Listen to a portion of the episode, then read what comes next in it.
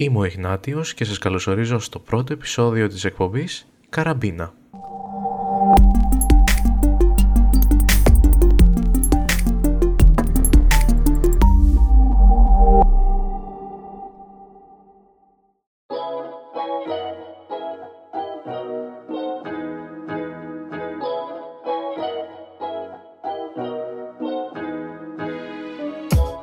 Η εκπομπή αυτή είναι ένα podcast, ώστε να μπορείτε να το ακούτε ενώ κάνετε οτιδήποτε άλλο θέλετε. Μαζί θα ακούμε ευχάριστες, τρελές και χιουμοριστικές ειδήσεις και γεγονότα από όλο τον κόσμο που μπορεί να μην ακούσουμε από τα καθημερινά μέσα ενημέρωσης. Τώρα εντάξει, μπορεί να προσθέσω και κάτι που απλά μου άρεσε. Συνοπτικά θα ακούσουμε τα παρακάτω. Άντρας από το Κάνσας ζητάει να λυθούν οι δικαστικές διαφορές που έχει με την πρώην γυναίκα του μέσω μονομαχίας. Ξανά στην Αμερική, πάρα πολλοί είναι αυτοί που επιλέγουν να καταπολεμήσουν τον κορονοϊό μέσω κλωσόπουλων. Δίαιτα σε κουκουβάγια που δεν μπορούσε να πετάξει. Μπέρδεμα με σώματα σε νοσοκομείο της Κίνας. Γυναίκα στη Γερμανία ετών εκατόν ένα το σκάει από τον οίκο ευγυρίας για να πάει στα γενέθλια της κόρης της. Τηλεδιάσκεψη συνοδεία πορνό στη γειτονιά του South Somerset της Αγγλίας. Γάμος εναντίον απαγόρευσης κυκλοφορίας στο Κουαζούλου Νατάλ της Νοτιού Αφρικής. Πάμε λοιπόν να τα δούμε.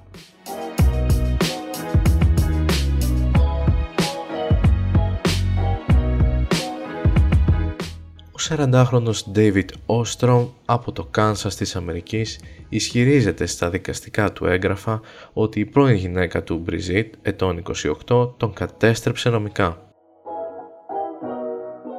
Ο ίδιος επίσης ζήτησε από το δικαστήριο να το επιτρέψουν να επιλύσει τις διαφορές του με τη γυναίκα του μέσω μονομαχίας. Επίσης δήλωσε πως ως αντίπαλο θα μπορούσε να δεχθεί είτε την πρώην γυναίκα του, είτε, εάν αναλάμβανε ως προασπιστής της, ο δικηγόρος που είχε βάλει η γυναίκα στην υπόθεση. Πρόσθεσε βέβαια πως αν το επιτραπεί κάτι τέτοιο θα του συναντήσεις στο πεδίο της μάχης ώστε να βγάλει τις ψυχές τους από τα σώματά τους. Επίσης ζήτησε από το δικαστήριο της Αϊόβα να του δώσουν δώδεκα εβδομάδες μπροστά ώστε να μπορέσει να σφυριλατήσει σπαθιά, ουακιζάσι και κατάνα. Ο ίδιος υποστήριξε πως η επίλυση διαφορών μέσω μονομαχίας δεν έχει απαγορευθεί στις Ηνωμένες Πολιτείες και πρόσθεσε επίσης ότι χρησιμοποιούνταν μέχρι και το χίλια οκτακόσια δεκαοκτώ στα αγγλικά δικαστήρια. Επίσης δήλωσε ότι όλο αυτό προέρχεται κυρίως από εκνευρισμό και προηγούμενα που έχουν να κάνουν με τον δικηγόρο της πρώην γυναίκας του. Βέβαια, ο ίδιος απέφυγε να σχολιάσει ποιος ήταν ο λόγος που ήταν εκνευρισμένος με τον δικηγόρο.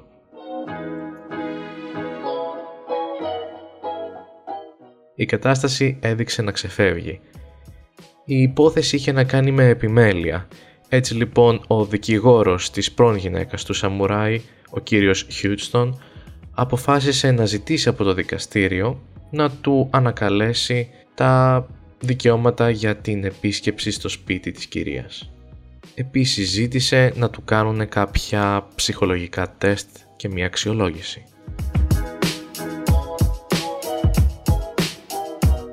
Ο Όστρομ προσπάθησε να μαζέψει όλα αυτά που είχε πει, λέγοντας πως δεν χρειάζεται κάποιος να πεθάνει για να λυθούν όλα, αλλά μπορεί απλά να υποκύψει στον άλλον.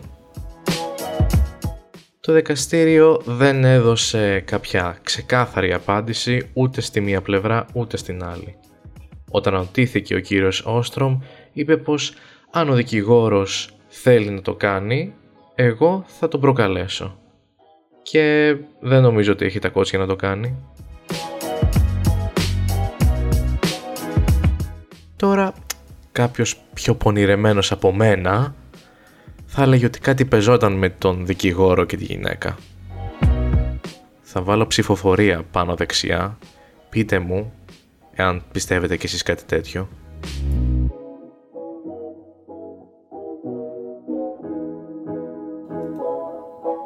Στην Αμερική τα εικολαπτήρια συνήθως έχουν δουλειά τις ημέρες πριν το Πάσχα, αλλά και σε άλλες περιπτώσεις, όπου ο κόσμος επιλέγει να αγοράσει κλωσόπουλα μεταμανίας. Τέτοιες μέρες συνήθως είναι όταν το χρηματιστήριο κάνει ελεύθερη πτώση ή όταν πλησιάζουν οι μέρες εκλογών. Σύμφωνα με τους Times, οι Αμερικάνοι αγοράζουν κλωσόπουλα σαν τρελοί. Ο Τόμου Άτκινς, πρόεδρος της Αμερικανικής εταιρείας εκολαπτηρίων Murray-McMurray στην Αϊόβα, δηλώνει ότι έχουν εξεμείνει από κοτοπουλάκια για τις επόμενες τέσσερις εβδομάδες, καθώς οι άνθρωποι παραγγέλουν μανιωδώς με την ίδια μορφή αγορών πανικού όπως κάναν και με τα χαρτιά υγείας.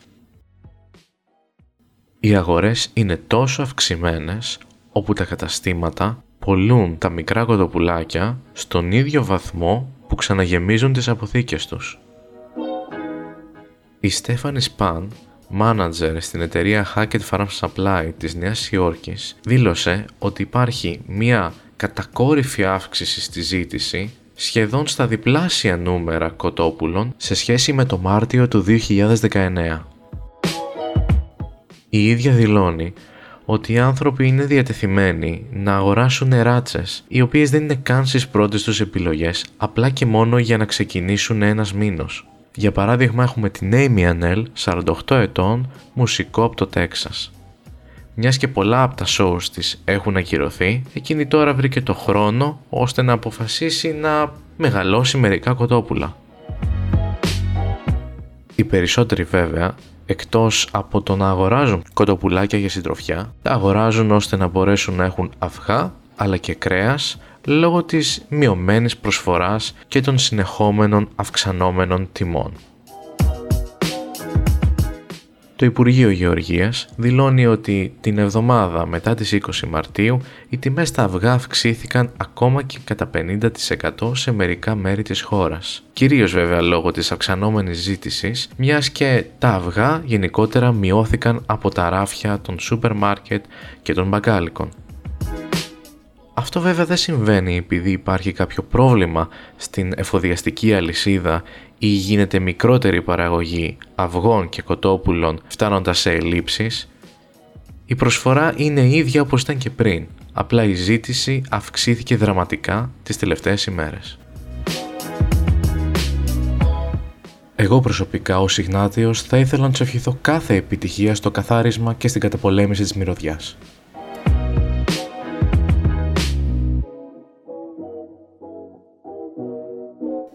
Πάμε τώρα στην Ανατολική Αγγλία. Την κλίση ενός ανήσυχου πολίτη δέχθηκε ένα τοπικό καταφύγιο κουκουβάγιων και σχετιζόταν με ένα μικρό πτηνό το οποίο φαινόταν να έχει πρόβλημα. Νωρίτερα στις τρεις Ιανουαρίου ένας εκτροφέας γερακιών είχε εξετάσει μια κουκουβάγια σε εκείνη την περιοχή, αλλά δεν βρήκε να έχει κάποιο πρόβλημα υγείας. Το πρόβλημα όμως με τη συγκεκριμένη κουκουβάγια ήταν πως δεν μπορούσε να πετάξει. Το καταφύγιο δεν άρχισε να καταλάβει πως τελικά δεν ήταν θέμα υγείας. Απλά εκείνη είχε φάει πολύ. Όπως αποφάνθηκε, η νεαρή κουκουβάγια ήταν διακόσια σαράντα πέντε γραμμάρια. Ένα τρίτο παραπάνω του βάρους μιας υγιούς αρσενικής κουκουβάγιας. Κατά την εξέταση δεν ήταν ικανή να φτάσει ούτε τα πιο χαμηλά σημεία που είχαν χαραχθεί, ενώ χαρακτηρίστηκε ως εξαιρετικά παχύσαρκη. Πραγματοποιήθηκε μία μικρή έρευνα ώστε να καταλάβουν για ποιο λόγο έγινε αυτό. Σύμφωνα με τους ειδικούς, ο Δεκέμβριος του δύο χιλιάδες δεκαεννέα σε εκείνη την περιοχή αποδείχθηκε σχετικά ζεστός. Το αποτέλεσμα ήταν η κουκουβάγια μας να έχει αρκετή πανίδα γύρω γύρω ώστε να μπορέσει να τραφεί. Συγκεκριμένα το χωράφι στο οποίο βρέθηκε ήταν τίγκα στα ποντίκια και στους αρουραίους, οπότε απλά έφαγε μέχρι να σκάσει. Μετά από ένα πρόγραμμα αυστηρής δίαιτας, καταφέρανε να μπορέσει να χάσει είκοσι με τριάντα γραμμάρια την εβδομάδα. Κάποιες ασκήσεις και συνεχής ενθάρρυνση για να μπορέσει να πετάει, την έκανε να είναι ξανά υγιής και να απολαύσει την αγγλική εξοχή. Σε αυτό το σημείο να αναφέρουμε πως η ιστορία αυτής της κουκουβάγιας είναι η ιστορία της ζωής μου. Η διαφορά είναι ότι εγώ δεν μπορώ απλά να χάσω είκοσι με τριάντα γραμμάρια την εβδομάδα.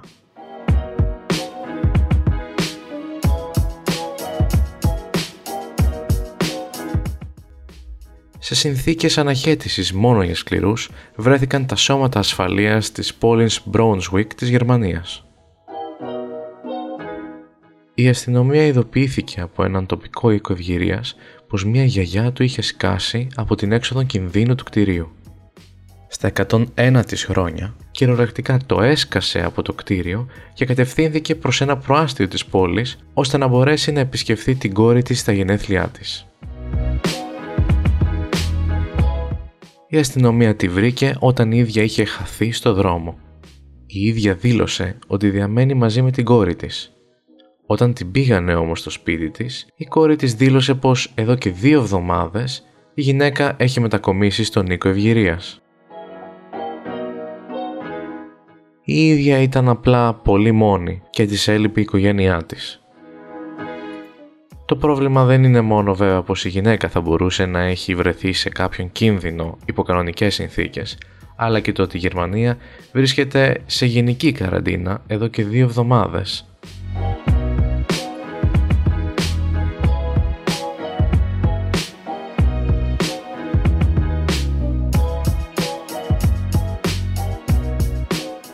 Να απολογηθεί κλήθηκε ένα κινέζικο νοσοκομείο μετά από ένα μικρό μπερδεματάκι που συνέβη στο νεκροτομείο του. Το μπερδεματάκι αυτό ήταν πολύ απλό. Δύο οικογένειες λάβανε απλά τα λάθος σώματα των εγκλιπόντων τους. Το λάθος ανακαλύφθηκε όταν μία εκ των δύο οικογενειών θεώρησε πως έχει λάβει το σώμα του εικοσάχρονου συγγενή τους. Με έκπληξη όμως βρέθηκαν αντιμέτωποι με το σώμα μίας ογδοντάχρονης γυναίκας. Ως φαίνεται, η οικογένεια της γυναίκας δεν κατάλαβε ότι δύο εβδομάδες νωρίτερα έθαψε το λάθος σώμα. Ο θείος του νεαρού είπε στα τοπικά μέσα πως το νοσοκομείο χρέωσε ως υπηρεσίες νεκροτομείου για να κρατήσει το πτώμα μέχρι να γίνει κηδεία περίπου χίλια διακόσια πενήντα από βεντατροπή ευρώ. Η οικογένεια έχασε τον νεαρό σε ένα τροχαίο ατύχημα και κρατήθηκε στο νοσοκομείο για πάνω από είκοσι ημέρες. Όταν πήγε να παραλάβει το πτώμα, βρήκανε το πτώμα μιας κυρίας. Η οικογένεια κάλεσε την αστυνομία. Ανακαλύφθηκε ότι το σώμα του νεαρού το είχαν πάρει στις είκοσι πέντε του Μαρτίου και τον θάψανε στις είκοσι επτά. Η οικογένεια, συνοδεία αστυνομικών και εργαζομένων του νοσοκομείου, κάναν εκταφή στο πτώμα του νεαρού, ενώ η οικογένεια δήλωσε πως αυτό αποτελεί ένα αστείο μάλλον αστρονομικών ποσοστών.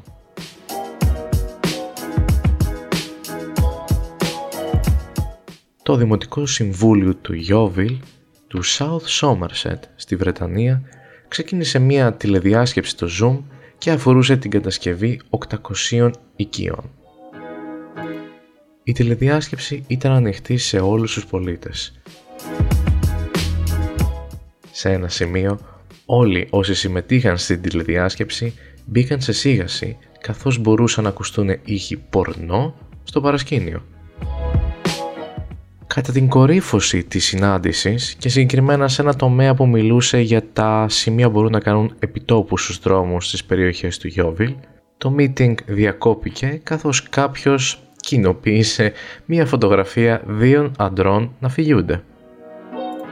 Λίγο αργότερα, ο πρόεδρος του Δημοτικού Συμβουλίου, Πίτερ Σέιμπ, αναγκάστηκε να διώξει ένα άλλο μέλος του κοινού, το οποίο υποδιότανε έναν δημοτικό σύμβουλο. Ο ίδιος συνέχισε λέγοντας πως θα αποβάλει το κοινό από την τηλεδιάσκεψη και πως θα καλέσει την αστυνομία. Ο αντιπρόεδρος του συμβουλίου, Dave Ricardo, είπε πως τέτοιες διακοπές από το κοινό δεν ήταν και πιο ευχάριστες και δεν θα τις ξαναδεί, παρακαλώντας την επόμενη φορά να είναι κάποια μέλη της πληροφορικής, ώστε να μπορούν να περιορίζουν τις διάφορες παρεμβάσεις του κοινού. Εμένα πάλι όλη αυτή η φάση μου κάνει με τις ε, ε, τηλεδιασκέψεις που κάνουμε στο πανεπιστήμιο. Έχετε δει ποτέ τις συζητήσεις? Ό,τι να είναι γράφουνε. Πάλι καλά που δεν μπορούμε να κοινοποιήσουμε και φωτογραφίες, ή μάλλον δεν έχουν καταλάβει πώς γίνεται. Το τι θα δούμε...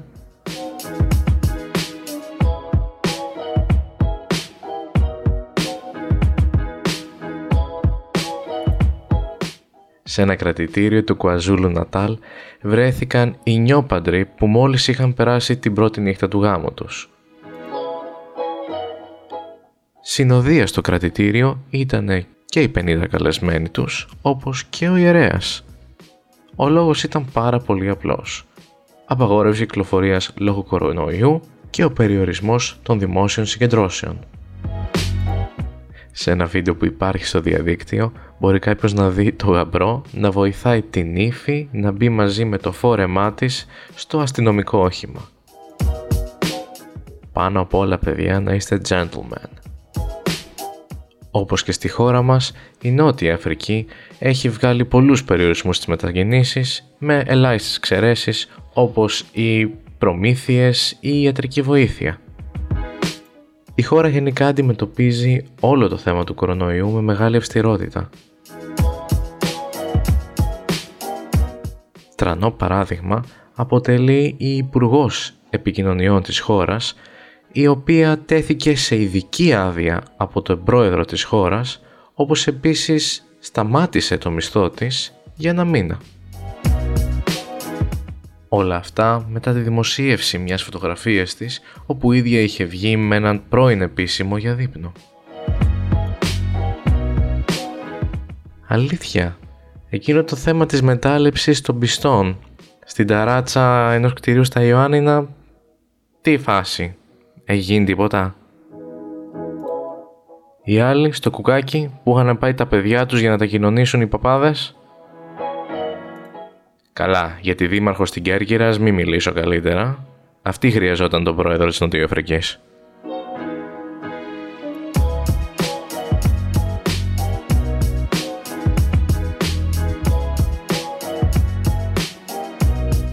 Και πάμε σε ένα προσωπικό μου ζήτημα, το οποίο έχει να κάνει με μία ερώτηση που μου δημιουργήθηκε τις τελευταίες ημέρες.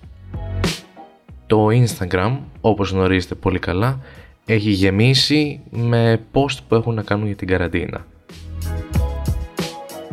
Ένα συχνό post που βλέπω είναι κάποιοι να κουρεύονται μόνοι τους, το οποίο είναι λογικό κάποιος να το κάνει για πρώτη φορά. Βέβαια υπάρχει άλλη μια κατηγορία post, την οποία δεν μπορώ να την καταλάβω με τίποτα. Είναι αυτοί οι οποίοι λένε πως είτε ξηρίστηκαν μόνοι τους για πρώτη φορά, είτε κάναν την πρώτη προσπάθεια να τριμάρουνε. Αλήθεια δηλαδή τώρα. Πρώτη φορά τριμάρει κάποιος μόνος του το μούσι του, ή πρώτη φορά ξυρίζεται? Καταρχάς, εγώ άμα αφήσω το μούσι μου μία εβδομάδα, έχουμε πάει αλλού σε άλλο επίπεδο. Έχω γίνει Παπαϊγνάτιος, δεν είναι αυτό το πράγμα. Στο μεταξύ του να τριμάρει κάποιος το μούσι του είναι το πλέον εύκολο πράγμα, έτσι. Και με ένα τρίμερ των δέκα ευρώ το κάνεις.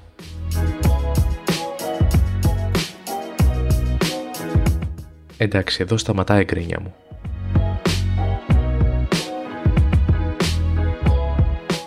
Αυτή η εκπομπή είναι διαθέσιμη στο Spotify, στο iTunes, στο SoundCloud, στο Google Play Music και στο Google Podcasts, ώστε να μπορείτε να το ακούτε σε οποιαδήποτε κινητή ή μη συσκευή θέλετε.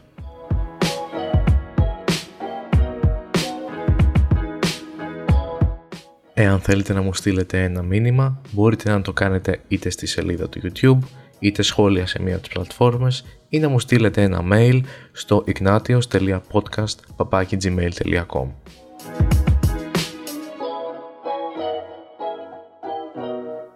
Σας ευχαριστώ πολύ που με ακούσατε.